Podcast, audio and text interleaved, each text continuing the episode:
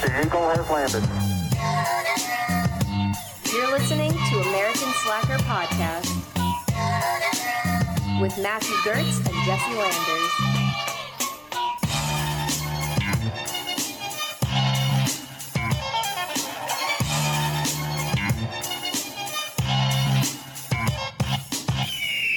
Welcome to American Slacker Podcast. As always, I'm Matt. And I'm Jesse, and today we're joined by our guest, Stephanie Andrew, comedian and podcaster. Thank you for coming on. Hi, thank you for having me. Ah, the pleasure is all ours. Why don't you tell our audience a little bit about yourself? Yeah, for sure. So I am a Michigan native, grown up. I grew up, was born and raised just south of Detroit, um, kind of like that Journey song. Um, Nice. and yeah, I I moved to New York City about a year ago, um, a little over a year ago, and the goal was just kind of to pursue creative endeavors. I'm a musician. I write. I do comedy.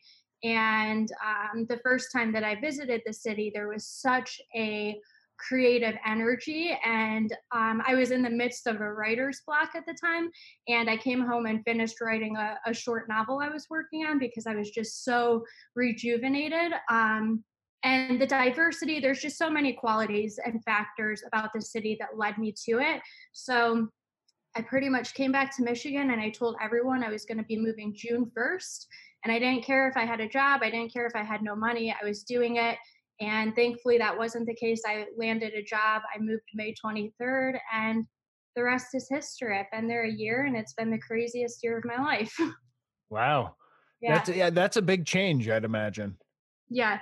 It was a big change, but it was it was necessary. I've been somebody who I don't really root myself in places. I've been in Michigan my whole life, but I've always known that I wanted to leave, and I have left. I've spent some time in South America. I spent time in Africa. I wow. lived in uh, Yosemite National Park in California for a little bit, and so I just I knew that I wasn't going to live here and die here. Mm. You have a bit of a travel bug, it sounds like. Oh, for sure, I can't stay still, but I don't see myself. I have plans to travel. Obviously, once COVID is no longer a thing. Mhm. Um, but I don't see myself moving and leaving the city anytime soon.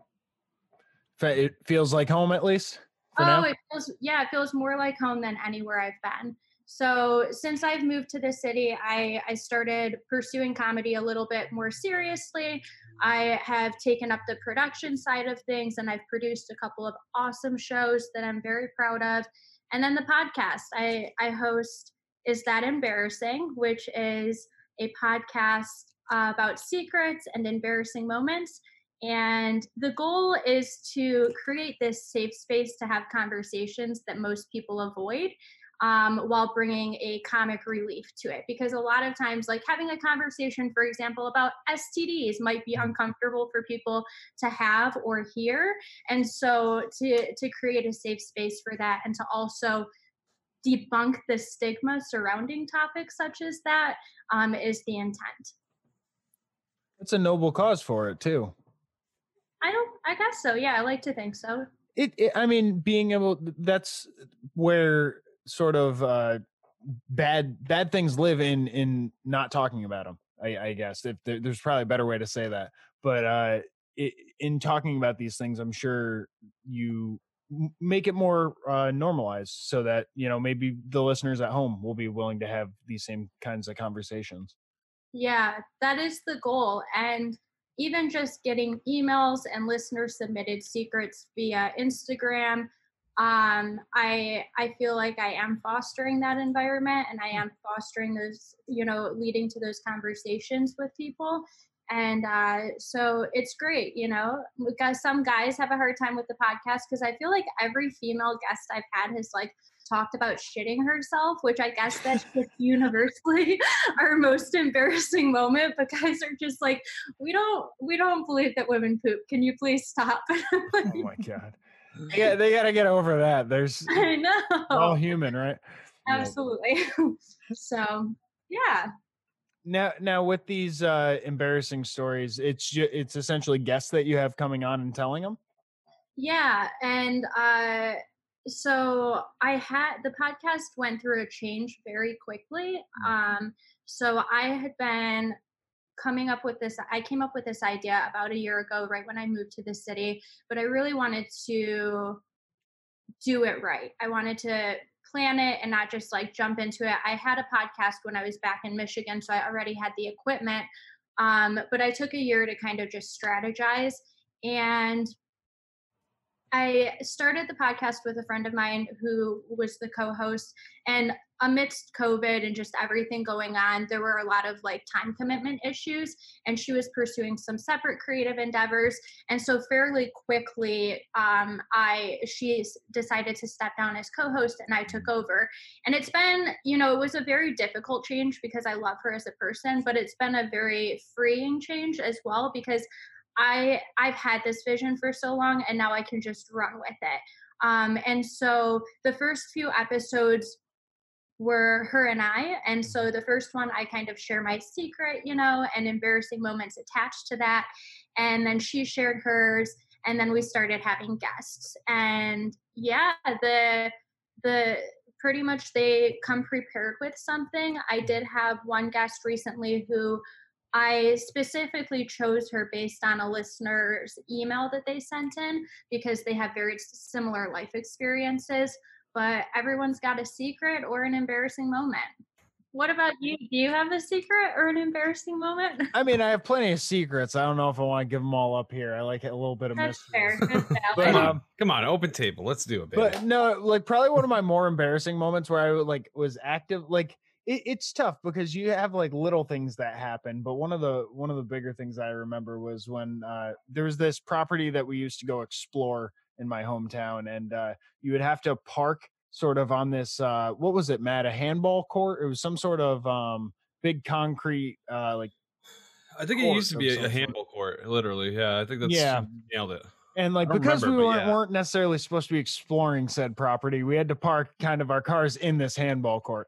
And in order to get out of of the uh, parking area, you had to do a crazy like six point turn, essentially. Hmm. And me, being the teenager I am, who thinks I know more than everyone else, I decide no, no, I'm just gonna whip a Yui around this uh, concrete block wall with all my friends in the back of the car. I'm like, I got this, I got this. I whip it around, pretty much gouge out the side of the entire Ford Explorer I'm driving. And everyone in the car just starts erupting with laughter, including oh no. the girl I'm dating at the time. Mm, So I'm yeah, just it was like- not a pretty scene. He was pissed. I was very upset. And just like I felt like no one was on my side. I fucked up. It was totally my fault. Like there was no one to blame but myself, and everyone was laughing at me. And I, I was just mortified with my own actions at that point. I mean, that's something that always stuck with me because it's just like, fuck, I'm dumb and everyone is laughing at me. Oh yeah, absolutely. And those that's the thing about embarrassment is like I can remember things I did in second, third grade, you know, that I that still haunt me and I'm like, why did you say that? And so it just kind of lingers. It never really goes away. Why are those the moments that stick, right? Oh, man. yeah. Yeah. Mhm. I don't Matt, know. Matt, did you did you have anything or you're All right, I'm- shameless? Oh my god, I'm not shameless. I think I block him out psychologically, and I, I literally thought of the worst story I could tell here, and I'm gonna Oh. bear it all, people. I this is just horrible. exclusive. As a teen boy, you know how teen boys are exploring things. We grew up in the era where uh, online porn just had come in, right? Uh-oh. Yeah, we know where this is going right away. I'm gonna bear it all. I'm gonna I'm gonna be the guy. You wanted to say you were gonna bear all that. Uh, so back in the day, we, me and Jesse are the appropriate age for when you know online porn was just becoming a thing. Yeah, And, uh, AOL was like right around the time when we were in middle school. Dial up porn, say. baby. It was a I'm talking. disaster waiting to happen.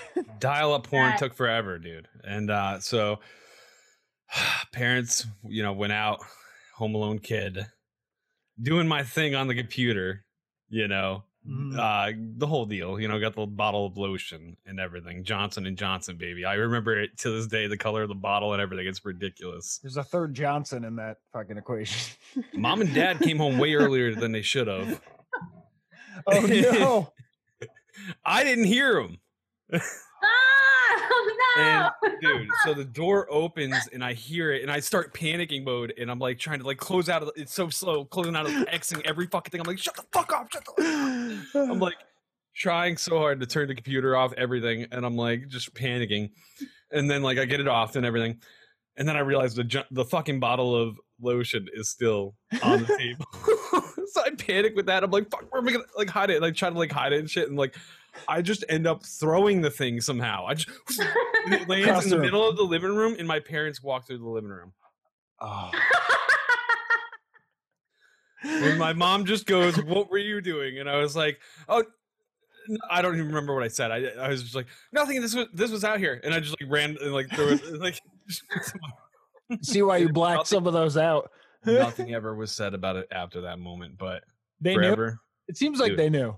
Oh, Oh, what, yeah, You, you got a teenage son. Come on. they for sure never came home without giving a warning call after that. They were like, we're just going to give him a five minute notice. Yeah, We're going out for 30 minutes exactly. We will be home. Oh, man. Oh my God. That's Uh, hilarious. That's embarrassing as hell, for Yeah. sure. Hmm. Oh yeah, y- yeah. I lived But you're alive. I mean, I'm alive. I made it. Years later. You know, Yeah, hey. we it- survive these things. They build character. Oh man, they definitely do. You could say that. All right. with the with the show do you find that people that's the takeaway that most people have like your guests that come in is like once they've put this stuff out there they feel better about it and kind of can reflect on it Yeah, absolutely. And I think also the thing that really comes up a lot is that once they because some of the some of the secrets that have been shared so far are things that people have kept from everyone in their life for a year sometimes it's you know the majority of their life oh, wow. and so I think that one thing that's really common that people feel is that once they d- talk about it and they kind of have this like coming out moment, they realize that they're not alone. So every guest I've interviewed so far has been like, yeah, as soon as I started talking about the fact that I was divorced or the fact that I was an orphan or the fact that I had an STD, I found this like community of people that related to me that I otherwise like wouldn't have connected with. And Mm. so I think that's the big thing is knowing that we all have our own shit, but like we're not alone in it. No, Mm. everybody's vulnerable, and I mean, the point when you realize that everybody is is the point where you really can like accept your own baggage. and find the community too yeah Yeah, yeah. Yeah. Absolutely. So um but yeah, I mean that that's the whole purpose is just like oh you're not you're not alone in this and also whatever what are the reasons that we don't tell people things right like what are the reasons we don't share our secrets is because there's some kind of a stigma surrounding it so how do we break that how do we debunk Mm. it start having more authentic conversations Hmm. but like I said, the topics can be really heavy. So a lot of the times, my guests are writers, actors, c- comics, and we break it up because the one thing that I've learned about comedy is most people who dive into comedy, it's because they have trauma. like Oh, myself yeah. included, like Yeah. comics yeah we're we're universally fucked up like we're really fucked up people and so but the thing is is we can laugh about it like people Mhm. always ask me my coworkers will be like what is your comedy like like how would you describe it? And i'm like self-deprecating as fuck. Like i just like make fun of myself and my life all of the time and but that's the whole purpose. Like it's an outlet in that sense. Like the past few months um between like COVID and just everything going on in our country, and I've had some personal losses that I've gone through. I've written so much comedy because I've like taken that energy and I've taken those negative things and I've just like made them into something. Hmm. Mm. I've heard a lot of artists are like talking out their own fucking bullshit and trauma, like Yeah, it's on almost the like a form of therapy in itself and yeah, the therapy kicks in, and like sometimes they even have like self realizations, like on fucking stage, like of like ideas, like big. what you know, and it's like it's crazy because that proves the therapy, like you know, theory. Like, Theory, it's yeah. just- Oh, getting for that sure. shit out is so important. Yeah, absolutely. I'm a huge advocate for therapy. I'm a big therapy goer. Um, I when I first started therapy, I went with, with a woman and I did not really like her. Um, probably actually she wasn't the problem. I think I just wasn't quite ready to hear what she had to say yet. So I found another therapist. I went through three, and then the third one, oh my God, I loved her. And mostly because, so have you guys heard of the podcast Guys We Fucked? Oh Yes. yeah, hell yeah. Okay, okay. So Guys We Fucked is the like reason behind my entire life the past year. That sounds so crazy, but like literally I connected with a guest from that podcast. We kind of hit it off. I flew out to New York to meet him. That's the first time I ever went to the city. Oh, and I was like, yeah, I was like, yeah, yeah, yeah. Like, you're all right, but this city's fucking incredible. And then like Fell in love.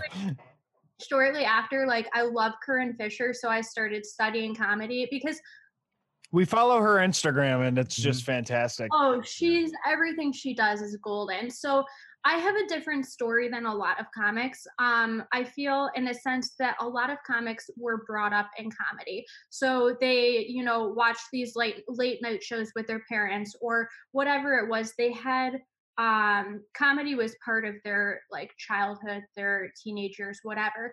I grew up in a household where I wasn't allowed to have TV Oh wow. and it it wasn't really because like we weren't poor or anything like that but my mom was a single mom and she was a huge advocate of like the arts.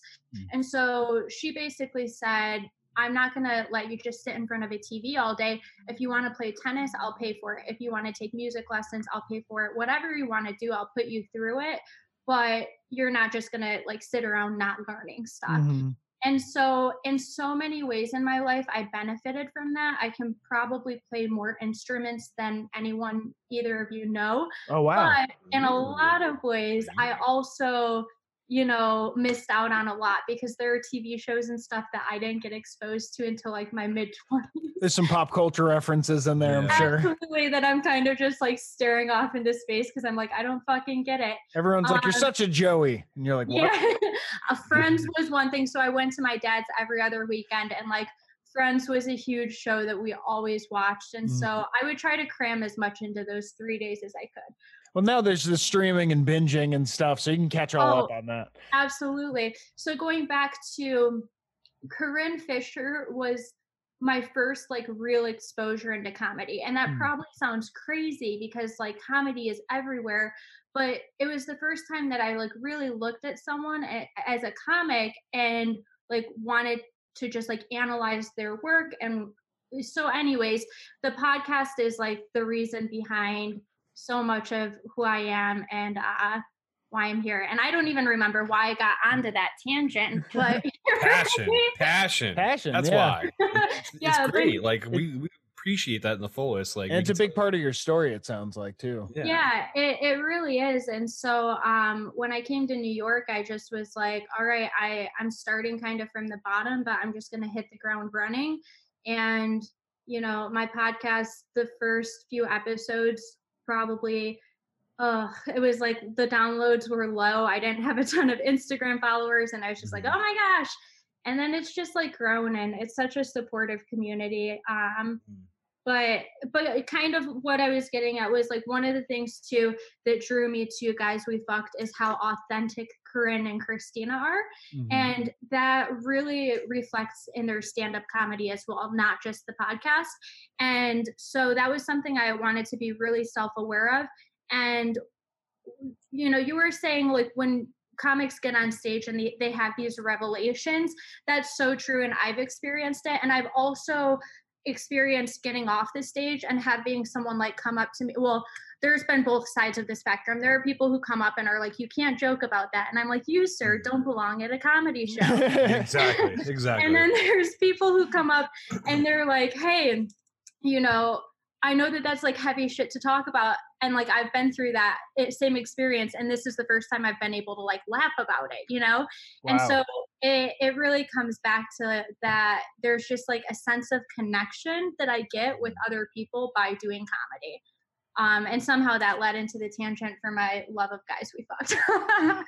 but Well, they're, they're very vulnerable. I mean, like it comes down to like the whole essence Mhm. of comedy. It's like you're putting your whole self out there. And Mhm. I mean, with those girls, they are fucking on. They put everything on the table. Yeah, and I feel like if if you get on the stage and you're not that way, people sense it. Like right away, right away. The energy is is the one thing you can't really be scripted. You've just got to be like, all right. And some there are some rooms that like aren't going to be for you. Like I can't tell you how many times I've bombed, but then there are rooms where it's just like you feel like you're on top of the world and like they get you. Like you feel like you're seen, you know? Um, so yeah, comedy is the one thing you just can't really fake it. It's kind of in you in a sense. This episode of American Slacker is brought to you in part by Dango Products. Made here in America, they offer wallets, watches, and many other accessories. A couple months ago, I ordered my DO1 Dapper pen wallet in their patented D-Tex, which is amazing. The D-Tex that they've created is a material that is scratch-proof, water-resistant, and so easy to clean. You know, if you're working out there on the grind, getting your pockets dirty, maybe getting your wallet dirty, this thing will clean up and you can go out in the tux at night and you won't even know the difference. Check out their quality selection of wallets, watches, and other accessories at dangoproducts.com. Use the promo code SLACKER for 10% off your order. Slacker approved. Hi, I'm Mike from the Genuine Chit Chat podcast, where we have honest conversations with interesting people. I speak to a wide variety of guests, including CEOs of businesses, psychologists, authors, musicians, travelers, people suffering with physical and mental illnesses, and everyone in between. Where we speak about a large variety of topics, including music and movies and pop culture, but also some more controversial topics, including drug reform, political correctness, and many more. No subject is off limits. You can find us in all the usual podcast places, including Spotify, Apple Podcasts, and Google Podcasts, as well as on YouTube. And you can follow us in all the usual social media places. And to be clear, I don't expect everyone listening to enjoy every episode of my show. What I do think is that due to the wide variety of guests and topics, that there'll be at least one episode that each person listening will enjoy. So if you still appreciate the art of conversation and want to hear honest conversations with interesting people, then be sure to check out Genuine Chit Chat in all the usual places. So in the in the time that you it sounds like so you moved to New York in uh, June of last year. Mhm. And then I mean, it's a few months before the pandemic hits. So you you had some time to hit the ground running it sounds like with uh, getting out there and doing shows.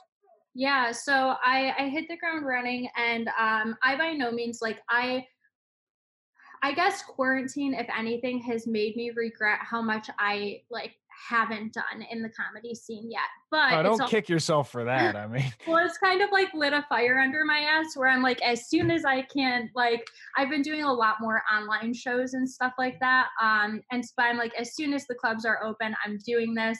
Um, but so I moved out there and I work for a startup, which is just like very demanding. So the first few months was really just figuring out my life like figuring out I, I lived in michigan i owned a house here i lived alone for seven years and then i moved to a 10 by 10 bedroom with two roommates and two cats and i had this new demanding job in a city that i knew nothing about so it was just kind of like figuring out what my place in the city was and also like just adapting to new everyday experiences um, and then I didn't really have any friends. So when I moved to the city, I knew that person that I had met off of the, the podcast, guys, we fucked.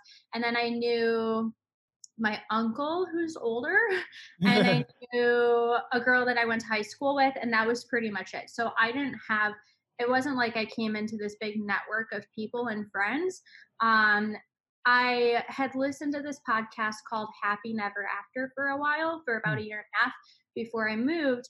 And the trainer is very hilarious, very just like blunt. Her name is Mara Merrick, and or the the host, I'm sorry, and she's a personal trainer. And so I was like, you know what? I'm gonna make me a friend. And so um, I just like related to her podcast because it's about her podcast is about divorce, and I was engaged once, and obviously, you know, that didn't work out.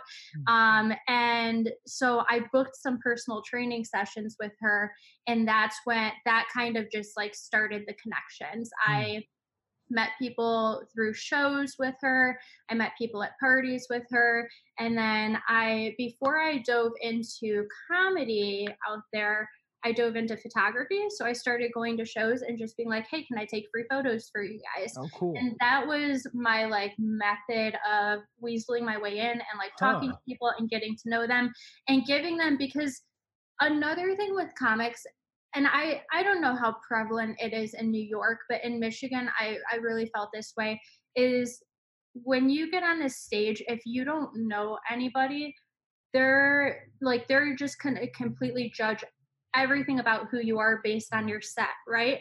So if you bomb, like that's that person's impression of you. So mm-hmm. my strategy was I'm going to go in, I'm going to take photos, I'm just going to be myself, I'm going to make connections and friendships, and then that's going to be their impression. And then I got into producing and comedy.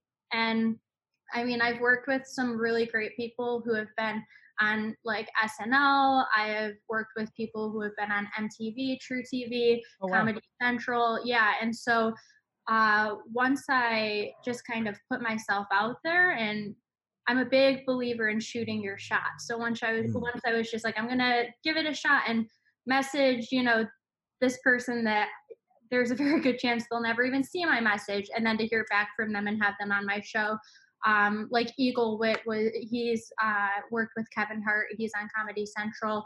Um, he did a show for me. He's been on my podcast, and so Nice. yeah, just shooting your shot and making a name for yourself, I guess. Well, that's the thing. You never know who's gonna say yes. Like you, you put it out there, especially Instagram. It, like a lot, a lot of people are more, uh, Accessible. re- yeah, accessible these days. Yeah. Yeah, Yeah. it's a wild thing, man. You can reach anybody, and it, it's great for projects like how we all do our projects. You know, like we Mhm. want to network with people. and- Being around this greatness can't help but influence more greatness, and you know, it's just it's making it easier. And you got to shoot that shot is the best thing. You know, like can't live regret, man. Yeah, absolutely. And the worst that Mm. somebody can say is no. Uh, That's that's what I've learned, and I They're in the co- same position. Yeah, Yeah. exactly. Yeah, and COVID is COVID has really challenged me to connect with people in different places, which I am appreciative of because before I was so hyper fixated on landing guests like in and around New York because that's where my studio is and blah blah blah. But now it's like, okay, well nobody can go to the studio anyway, so I might as well zoom with someone in LA or wherever. Mhm. So it's Right. really kind of um, changed the exposure as far as guests and stuff like that that I have as well. It forces you to adapt for sure. Yeah, and you're doing Zoom comedy shows, and it's, I mean, just like my following in general, the amount of people that are just scattered all over, um, it, it's dramatically different than before COVID. Before it was like Michigan, New York, California, that was my entire following, and now it's a Mhm. little bit of everywhere. Nice. Yeah. Well, it's good to see it sort of spread out uh, from from those main major cities. Uh, Yeah. ha- what do you? What's your feeling on the Zoom uh, comedy shows? We were just talking with uh, another comedian, and she was she was saying she was a little tentative about them. Like, did one, didn't really enjoy it as as much. Yeah, so I've done Zoom and Instagram live shows. I will say, I feel think I like, Insta would work better. Yeah, so Instagram, the way that I did it is I produced a show via Instagram um, hosted by the podcast, and it was just a storytelling show where comics told their embarrassing stories. Okay. But it was a little bit, it was like not serious topics. It was kind of similar to like, you know, masturbating and your parents walking in. And so, um, so we did, we did that. And, um, it, it worked because it was just me and the guests and then people were commenting in the feed whatever but for me as a performer i prefer zoom because while everyone's muted you can still see their reaction Hmm. so one of my friends who's a comic actually made this point. He recommended that you, when you're doing it, you pick a person who is like really engaged in the show. They're laughing often. You can like read their body language and just focus on that person. Hmm. And so that's kind of been my approach. And it gives it a little bit more of a personal effect, I think. Is it Mm. that a different approach than you take in a live show? Um, yeah, in a live show, well, I kind of try to read the room beforehand, I guess. Okay. Um, yeah i try to see like who's laughing at what because i especially if i'm going to do some kind of crowd work That's that's so important, honestly. Oh yeah. yeah. And I, I learned the hard way because my first show that I did in New York City, I um I called out a couple and I was still like fairly new to comedy, but I called on a couple like the, these two people sitting next to each other and I was like, Are you guys um like are you guys together? And they're like, No. And I was like oh, and I had like a whole bit planned around them Oh, saying fuck. yes. And I was just like, so then I moved on to the next couple. you guys, you guys, you guys. Yeah, I was like, is anyone in this room in love? What the fuck?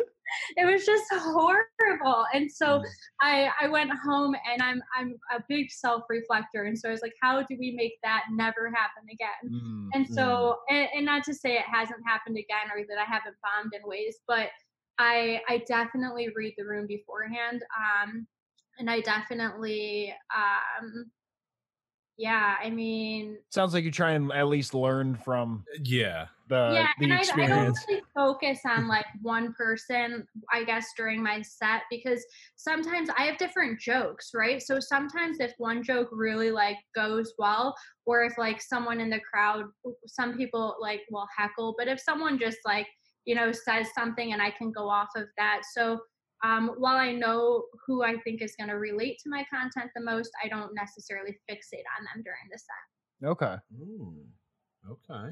Well, you mentioned hecklers. I always like to ask comedians this. what kind of heckler stories do you have? Do you have anything memorable? Um, Oh man. Let me think. I, I'm sure Hmm. that I do. or an Uh, approach. I'm always interested in the approach of dealing, how Yeah. you deal with them. Mm. Yeah, for sure. Sorry, my dog is going crazy. Hold on. It's guys. okay. What's Oh, your you're duck's name? Um, her name is Penelope.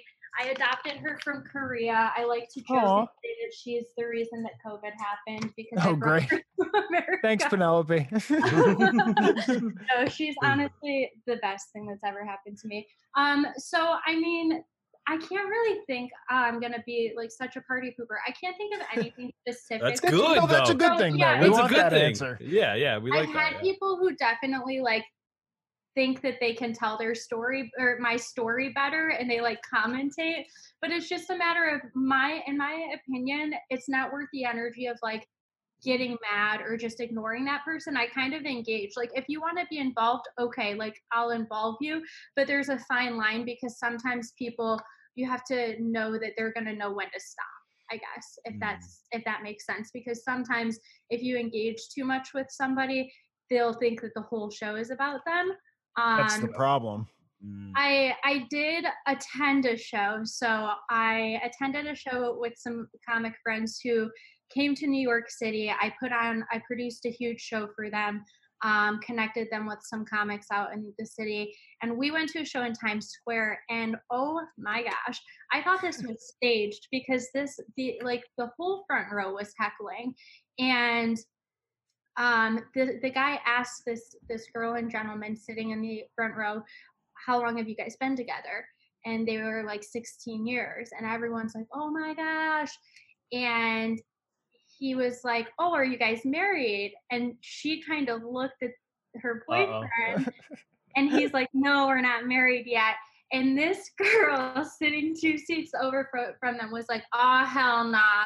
Oh no, girl run. And it uh, turned into literally like the craziest shit I've ever seen. People were standing up out of their chairs yelling at each other. Oh my god! because she basically was like, Fucking riot. yeah, because the comic was like, whoa, now calm down. Like, why are you why are you being so vocal about this? You don't know their relationship. And the girl was like, I can tell you right now that if you've been together that long and he's not married, you, you he either he either has another wife or he doesn't love you. Oh shit! Damn. Some accusations being Yeah. thrown. and it Heavy was just like things got so heated so quickly and um I, it was the most it was the most entertaining comedy show I've ever attended. And you're not so much a comedian as a referee. Oh, that's like. exactly like one of the guys said. He's like, I didn't. He's like, I don't even need to tell jokes at this point. Like, you guys, this is your show. Wild. Um, so, but yeah, I've been fortunate personally. You know, aside from like dumb things that people yell out here and there, I haven't been heckled. I think it's because I generally like to think of myself as a nice person. Mhm. Um, and I think people sense that, and so they feel bad being mean to me.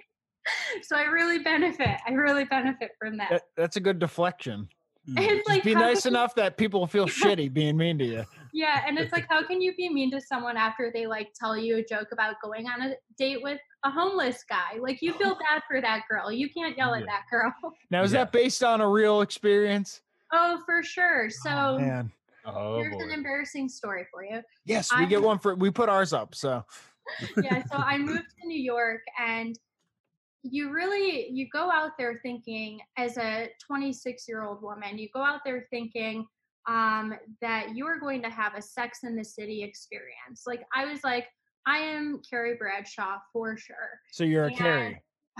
i'm a carrie have We, we talked with establish. Ian Fidance about which characters we would be. I, oh I, what, what are they I think what were you? A. Samantha, I think. Uh, I think Matt? it was Samantha. Yeah. and I'm probably a Charlotte if I had to be honest. yeah that's fair that's fair samantha really that's very interesting okay He's wild, All right. this guy. I am a little wild. Um so i i mean i definitely have a wild side but i think ultimately i'm a carrie because i fall in love with really narcissistic unavailable people but that's a whole different podcast Mr. Big's all over, huh? mr big Oh. I'm surprised I remember all. It's been years since I've watched that show. i know it's very impressive so i went out and i thought this is the prime of my life um and i i'm single i have all this opportunity i have a great job and I was kind of talking to a guy at the time, and one one day he just like did something that put me over the edge, and I was like, you know what? This is New York City. There are literally so many men right outside my door, and I'm not gonna put up with this bullshit. And so I downloaded Bumble. I started talking to this dude, and he seemed, you know, he seemed like he had it together. Uh, he really did. So he asked me if I wanted to meet at a bar that was a few blocks over from me. And I was like, sure, why not? So I show up. We are supposed to meet at 8 and 805, 815, 825 run like comes around and he's still not there. And so I'm like, oh my God, I'm being stood up for the first time in my life. oh no. And he texts me and he's like, I'm so sorry, I'm running behind. He rolls mm-hmm. up on a razor scooter. Not to be mistaken with the electric kind, no. but just like straight out of 1995, razor scooter, helmet because safety first. Folds it up, collapses the handlebars. He collapsed it. I kid you not. He Oh collapsed my god. the razor scooter and brought it into the bar. And I was like, I'm pretty sure nobody is going to steal your scooter, sir. And so, you I know, mean, there's no way to bike lock it though. Yeah, true. that- yeah, yeah, that's valid. So, um, you, but you know, really, ultimately, you wouldn't even have to consider bike locking it if you just didn't have a razor scooter. People just think it's trash on the side. Yeah. yeah so um he comes in and we like do the awkward side hug we're sitting at the bar and we start doing the normal i f- i fucking hate dating guys i really Oh, i'll probably die alone because i just hate dating so much so we're Been doing the, the nonsense you know and uh he so bumble it shows p- you people's location. So i go oh you live in park slope right? Which is the hood i lived in at the time. And he's like well sort of. So tell me how you sort of live somewhere. So i had to like i'm a person who loves authentic genuine conversation so i had to ha- ask him to elaborate. Oh, pry on that. Yeah. he's like so i'm technically homeless right now Top a of- Carrie top of the Bradshaw resume. moment. Yeah, not a Carrie Bradshaw moment. Oh my god. And so I was like, cool, cool, cool, cool, cool. Um, so there's like How do I get levels outta of here? homelessness. no, I'm like a very I'm an empath. So I'm like, there's levels of homelessness. Right. Are you sleeping in the park, on the train, on a couch? What's your In story? your car, you got yeah, an RV so- situation. Yeah, no, I mean that was that's stretching it. That's so bougie in this case, I guess. that's like most people in New York. Okay, we all live in like a closet. Yeah. but um so he he had been couch surfing yada yada yada so i kind of like know just based on where i'm at in my life that I'm probably not going on a second date with this guy but i was being respectful Yeah. so we keep talking and uh we're talking about my job and he's like I go, What do you do for a living? He goes, Funny story. And instantly I was like, We'll take a round. Like, this is gonna be funny. Oh and so he's God. like, I actually quit my job two days ago. So now not only was I almost stood up, I'm on the worst state of my life, but I'm also paying for it because he's unemployed and homeless. So I go, again with the empath, I give people too much credit. I thought maybe he moved to New York, worked on Wall Street, was exhausted by the hours, didn't want to dabble in cocaine, decided to quit his job, and he's now pursuing his dream of being a musician. Like, I don't know. And so I go, Oh, I go, that's okay. What did you do? He said, uh, Well, I worked at an ice cream parlor and they scheduled me four days in a row. And when I saw it, I was just like, fuck this. And I quit on the spot Oh my god. I was like, I'm not scooping for fucking, Yeah. Four days in a row. I'm gonna get carpal tunnel, bro. for fucking 24 hours. Dude. I'm like, Chad, not to mother you, but like, you are homeless. Wait, should- did you say Chad? Yes. Oh, Oh, my god, that is a fucking Chad. it's a if. I ever fucking met one. I mean, he he came in with like the buttoned up Hawaiian floral shirt. Gotta on. make good so he impressions. dre- I was gonna say he dressed the part at least. Oh, God. he dressed the part for sure. You wouldn't have known he was homeless by his razor scooter or his outfit. no. So, um, Or the backpack. Who knows? Yeah. Support for American Slacker comes from Manscaped, who's the number one in men's below the belt grooming. Manscaped offers precision engineered tools for your family jewels. I don't know about you, Jesse, but I am sick and tired of being outmatched by these razors and traditional trimmers that you get in the store, and no matter what, they they fucking snag your nuts. That's why Manscaped has redesigned the electric trimmer. They have a Lawnmower 2.0 razor, which they have sent our way, has a proprietary skin safe technology, so you won't get those nicks or snags on your nuts. Nice! Manscaping accidents are finally a thing of the past. Yeah, and with our 20% off code plus free shipping, you're going to be uh, saving a bunch of money and getting some great products that won't end up uh, making it look like a war zone down there. All you gotta do is enter Slackers at checkout. Manscaped.com. 20% off. Get your anti chafing ball deodorant, your sweet lawnmower 2.0. Your nuts will thank you later. You can even rep them by getting yourself a manscaped.com t shirt. So head on over to manscaped.com, 20% off at checkout, enter code SLACKERS. Get your ball swag here. Hey everyone, my name is Drew, and I host a podcast called Dudes with Brews on a Porch, where we let the drinks flow and the conversations go. Each and every week, me and a friend of mine, we sit down, we try a different craft brew, usually from the state of Wisconsin, and we just sit down and have a conversation. We talk about all aspects of life. Once a month, we talk about paranormal stuff, and we always have a good time. You can find our show, Dudes with Brews on a Porch, on iTunes, Google Play, and anywhere else you find your podcast. Grab a cold one and hang out with us each and every week right here on the porch. He, I was just like, oh my goodness. So he went to the bathroom and I, I told the bartender, I was like, we'll take, he came over laughing because he was overhearing all this. And he's like, I already know, but do you want another round? I was like, we will take the check. So when he came, when Chad came out of the bathroom, I was like, oh my God, I just got called. I have to fill in on this comedy show because I'm an asshole. And like, while I love being straightforward, Um, You have complete justification in this case. I would have just like left. coward. I would have just left. So he did pay, but he didn't tip, which we'll get back to. So the worst part, this is a lesson I learned about New York. The worst part about dating in New York is that compared to dating in like the suburbs somewhere, is that when you leave, you do not have the luxury of getting in your vehicle and driving away and never seeing that person again you Uh, run the risk of potentially walking in the same direction as the couch that they're sleeping on that night. Oh. So we walked in the same direction for about a quarter mile. Um, he was scooting next to me. Scooting. Bro, leave I it folded. like- You I was like- just- Like, yeah, walk like. Be a gentleman. You leave that Yeah. Oh, no. scooter folded. he you want to? Do you want to like ride my my scooter? Could hold him around the waist. At that point, I would. I almost thought about just like continuing the date just to see how much more of a story I could get out of it. There's some material. oh, for oh My sure. God.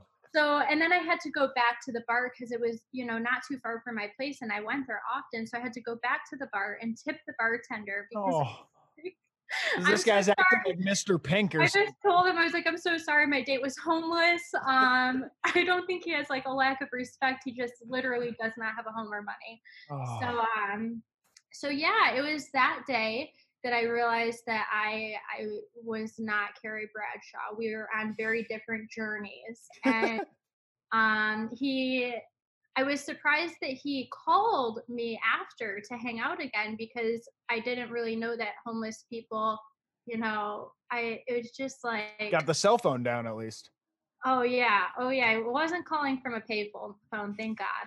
Um, but yeah, I I just told him I was like, you know, Chad, you seem very nice. Best of luck to you in your future endeavors. You know the, the the drive wasn't there. I think is what it really is. Mm. oh, for sure, because this is the well, this is probably a me problem, and it has come up in therapy. But like, if he would have given me anything, literally anything, if he would have been like, because I asked him, I said, so what's next? Like, you have so much freedom right now, which is kind of an exciting place to be. It's a silver lining right there. I'm like, this is like a really exciting time in your life if you think about it. And he's like, you know, I'm just kind of, I'm just kind of coasting, dude. And I was like, check, check, please. We are. oh Oh man. god. Yeah, for the amount of like creativity and like pr- uh, productivity that you seem to put out, you know, with, with your thoughts and ideas, I'm glad you dodged that bullet. The Chad shaped bullet did not need to come into your life. Oh, That's an anchor right there. Chad is an anchor. There was. Don't get me wrong. I love toxic men. Man, do I have Who doesn't, right? Man, do Oh I have a God. type. But like, you've got to be toxic with passion. You've got to give me like something like charm, anything that I can like take to like mask your toxicity with. And he just, he really had not. He had nothing. He had nothing. So it was like, okay, this one's a complete bust. On to the next. Oh my god.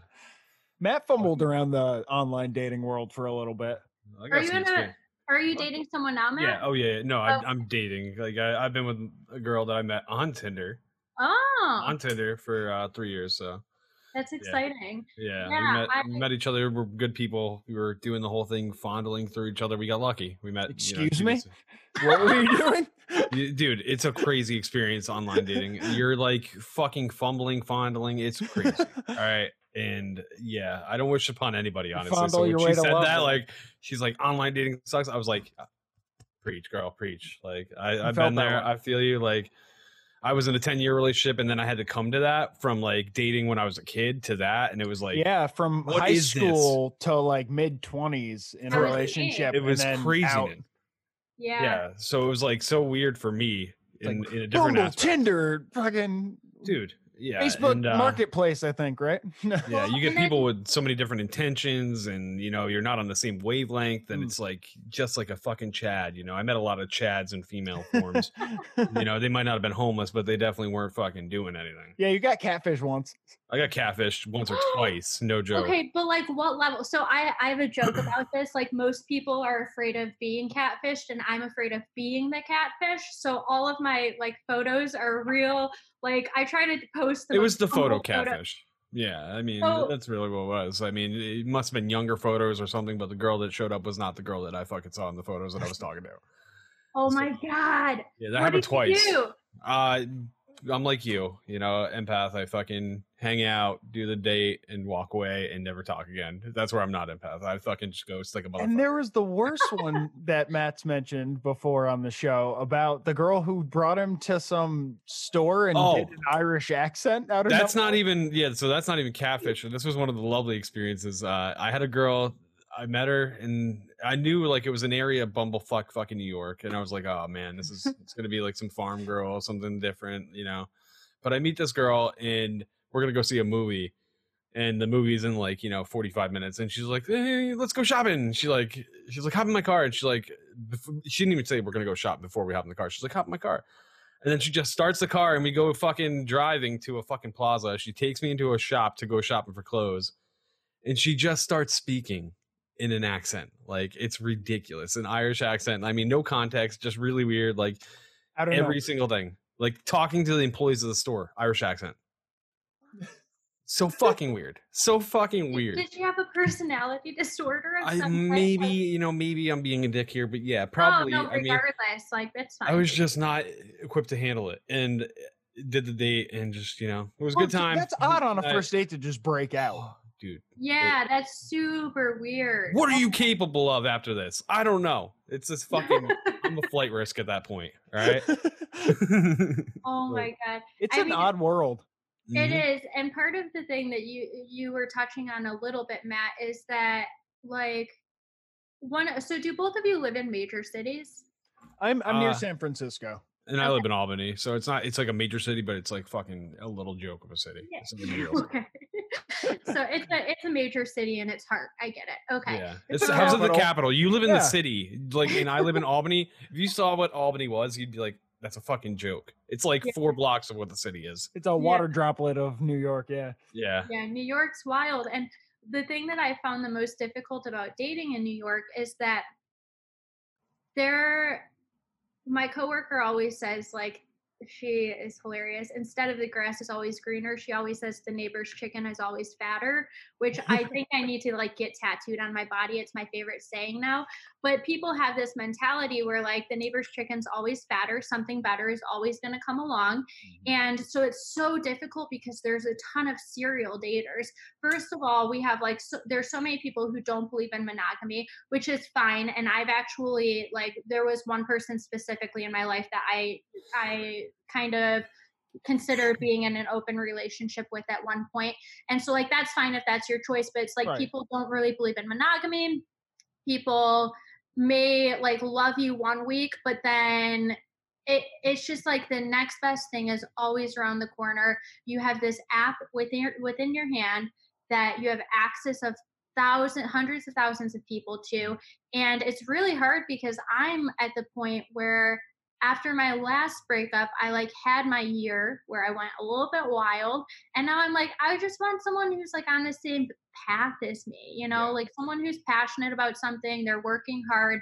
I don't care about your success, but like just be a decent human being. Mm. And um, and it, it's really difficult to find that because most people, I feel like in this city, just like want to fuck, like you know, it's like they they really just want to kind of like That fast pace to, to Yeah. like that, I feel like does affect that. yeah mm-hmm. it's like i just want to hook up and have this quick connection and i like sink my claws into people real quickly like my circle of people even friendship wise is so small but it's like mighty and once you're a friend of mine there's nothing i won't do for you and so for me it's like it's difficult because if i feel a connection with someone and it's reciprocated and then like a week later like they're on a date with another person i'm like what the hell like it's hard you know Mm.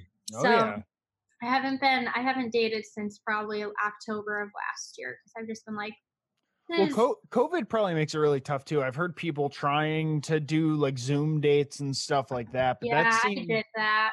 I did mean, you, there's a little less risk to that. You know, Chad can't get on Zoom, then you're probably in the clear. Oh, Chad can zoom from his smartphone. He had a phone oh to Tinder. He could. He'll app he'll- it like. It's like Chad. It looks like you're at the park. What's up? It's like yeah, you know, I'm just hanging at the park today, and you know, Chad's our scapegoat for the episode here. You know, Oh Chad's not going to tell you he's homeless over Zoom. He's going to wait till you're at the bar. He's oh, gonna- for gonna- sure. He for can sure. even. Uh, you got to watch out because he'll blue screen one of these uh, cool backgrounds. He'll look like he's in a mansion. There's Oh a my God. chandelier. Oh, for Oh, sure. man. Yeah, I mean, I, I've done a couple of Zoom dates, and I think it does take a little bit of the pressure off of like your appearance because I've literally Zoom dated with guys in bed in like sweatpants. like I'm just like whatever. Um, Yeah. And you get you get a little bit more of like a, a genuine conversation without all of this noise uh, as to like physical attraction, like physical expectations. Is he going to kiss me at the end of the night? Is he not going to? And so I I think that it does enhance dating and make it a little bit easier. Hmm. But and you have the option of like just if it's going bad, you just end the call and blame it Leave on the internet. Yeah, you're just like, oh my god, I'm so sorry. AT and T is a piece of shit. I'll talk to you never. Um, Matt, I'm very similar to you in the sense that like I I coined the term ghosting in my younger life, like because I don't like hurting people's feelings and Yep. I have I have learned through therapy how to have those conversations. Um, but I mean, there are still plenty of times where I'm just like, "Ugh, did she die? No one knows." Dude, I check out so quick, like especially with the dating. I was just like, bye. Yeah. Like it was I- just, Do you like, think there's a protocol to that though? Like there's a certain amount of like if you've invested a certain amount of time, then there's a responsibility to let people know what's happening. Yeah, for sure. I think like if it's a first date, I really don't owe you anything. I don't feel an obligation to explain to you that like the many things that are wrong with you that are going to make this not work out long term. um, but if it's like we for example back in october i went on a couple of dates with this dude and like he met some of my friends cool guy but we both had a lot of like different shit happening in life so the timing just didn't line up Hmm. and i felt like because we were hanging out so much and like he met my dog which is equivalent to third base um i felt like I, I felt like i owed him a conversation you know like i Mhm. was like hey this is where i'm at this is where what i'm where i'm sensing you're at and like timing's just off and so and we're cool like we but everything like ended civilly we're we follow each other on social media but And I guess like that's you you kind of leave the options open at that point where it's like if it if it's a really a timing thing, then who knows down the line if you if you ghost the person, you'll never have yeah that opportunity. that was something that I kind of like felt with him specifically was that I I really did feel like it was a timing issue and so I wanted to I don't want to be like I wanted to keep that door open but Mhm. he wasn't someone that I felt like deserved. I knew that he would take it personal if I just fell off the planet Right. and so um so you don't yeah invest like six months with someone and then like Jason Bourne just fade into like the shadows. yeah exactly and who knows it's like, a figment. we could he he asked me if I wanted to like hang out post COVID and so who knows like that could be a thing but right. for, but I definitely think like if it's a first date you don't you don't owe anyone an explanation Yeah. yeah Chad Chad can kick bricks. oh yeah Chad, Chad and then you know it's like really it was humbling because I went on this date out of spite right I went on this date because this other date? dude yeah, because this other dude would like upset me, and I was like, I can date anyone, and then the anyone happened to be homeless, and so then it's like, you know, he's like, he was one of my best friends, so he's like, how would your date go? And I was like, fuck you, he was homeless. oh man. you can That showed anyone. him. Oh yeah, I really, really stuck it to him. I, Oh, I hit him where it hurt. Um, but yeah, I mean, That's what- dating. Dating's tough, especially Mm. COVID, and then you got all these. Te- the technology seems a little bit like a double-edged sword, for Mhm. sure. It is for sure. It is for sure. But I uh right now like my priorities have just shifted. I've always been a person who's liked companionship to some sen- to some degree. Um I I'm a serious dater. So I've never casually dated. I've only had serious relationships, 3 of them. Two of them I lived with, one I was engaged to. And so uh for me right now I'm like everything I have is going into my comedy, my writing, my podcast and um eventually i think that eventually like i'll meet someone either through those creative endeavors or i'll just hopefully meet someone who can like respect them and understand that ha- i have like a very i guess it's not unique to new york and the lifestyle of new york but i just have like a unique perspective where i don't think a man will ever really be my priority work will always kind of come first Well, it should be should be complementary. It should be more like a team than than a- yeah uh, exactly and i just did an episode with my friend who i mentioned earlier mara and we discussed that where i always use the analogy of like running a race Mm. and eventually like somebody's just gonna like be running next to you and they're going to be able to keep the same pace as you and she went as far to be like yeah and hopefully they'll hand you a bottle of water you know and so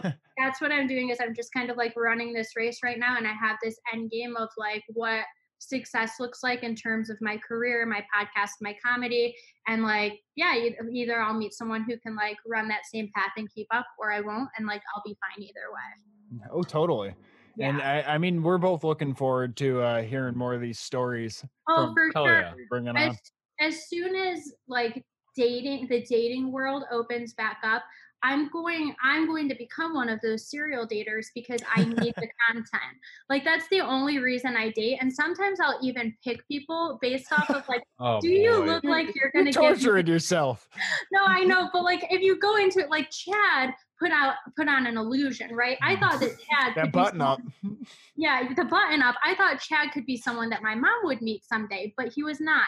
But if you're like being real straightforward with your pictures and your bio about who you are, and I know going in that you are not my soulmate, then there are times where I'll take the bait and I'm like, this is going to be an awesome story. Let's go. Oh And my who knows? God. It might turn out to be uh, totally unexpected. I know I end up marrying one of them. No, oh that's God! not that's not happened. God. careful, careful now. Oh my god. Avoid those chads at all costs. Oh, avoid them at all costs. Yeah. Well, this has been a ton of fun, Stephanie. It's been thank you so much for coming on. We've had yeah, a thank you blast. for having me. Uh, real quick before we head out, do you want to tell everybody how do they reach you? Where do they find you online? Yeah, for sure. So my personal Instagram is Seeker and Sought. Um, that's S E E K E R A N D S O U G H T. I should probably make that easier. Um, my pri- my profile is currently private because I. So the opposite of ghosting is haunting, and I had someone who was haunting me and like watching no. my stuff. So it's currently private, but send me a request. I'll definitely follow you back. And then the podcast um, is is that embarrassing? Um, all one word on Instagram, and you can find it on Spotify, Luminary, iTunes, SoundCloud, all the places. So yeah, follow me, message me, tell me your secrets. I'd love to hear those or embarrassing stories. We can be pals. Come on, Nice. guys. I told about how my parents caught me jerking it. Let's be, let's be open here. And I fucked up my car, which seems like nothing now, but Yeah. How about that bomb? I was there though. It was something. He was pissed. believe people. it. He was so upset, and he was mad at every one of us in the car laughing. That's the worst because that's something too where it, it lasts. Like the damage is a Mhm. constant daily reminder until I you saw it. deal with Mm. I Well, saw he it. saw it every day until that car exploded. Lived up to its name. and it was so self-inflicted. yep, the worst Oh. kind. My Yes. God. Well, thank you again for coming on, and Yeah, uh, I think that you. I think the message of the show, man, and to see you, Chad's, be a Stephanie. All right, how about that? Fantastic. All right, people. Thank you, everybody, for tuning in. Whether you're watching on YouTube, you're listening on Spotify, wherever you're listening. Hey, we love you. Until next time, that's it. There you go. We're smoking America, America. We passing America. I'm mapping America, America. I'm psyching America, America. We talking America, America. We blazing America. This fucking America, America. We slacking America. This has been American Slacker Podcast. You can reach the show by searching American Slacker on Facebook, Twitter, Instagram, YouTube, and Reddit. Or send them an email to AmericanSlackerPodcast at gmail.com. You can download and rate American Slacker on iTunes, Spotify, Stitcher, Google Play, and all other podcast platforms. Visit the show's website, aspodcast.com, where you will find every episode, official merchandise, and links to their Patreon if you would like to support American Slacker. Give me a minute. Give me a minute. Think about the seconds that are passing. Man, I gotta go and get it, grab it. Why you gotta go and act savage? Smoking weed, I gotta feed the habit. Now I'm on some other shit. Things that I gotta go get. Medical all on my slip. You falling like dominoes, bitch. Stuck in my ways, fucking high days, fucking sideways in the driveway. We smoking America, America. We passing America. I'm mapping America, America. I'm psyching America, America. We talking America, America. We blazing America. This is fucking America, America. We slacking America. We slacking America, America.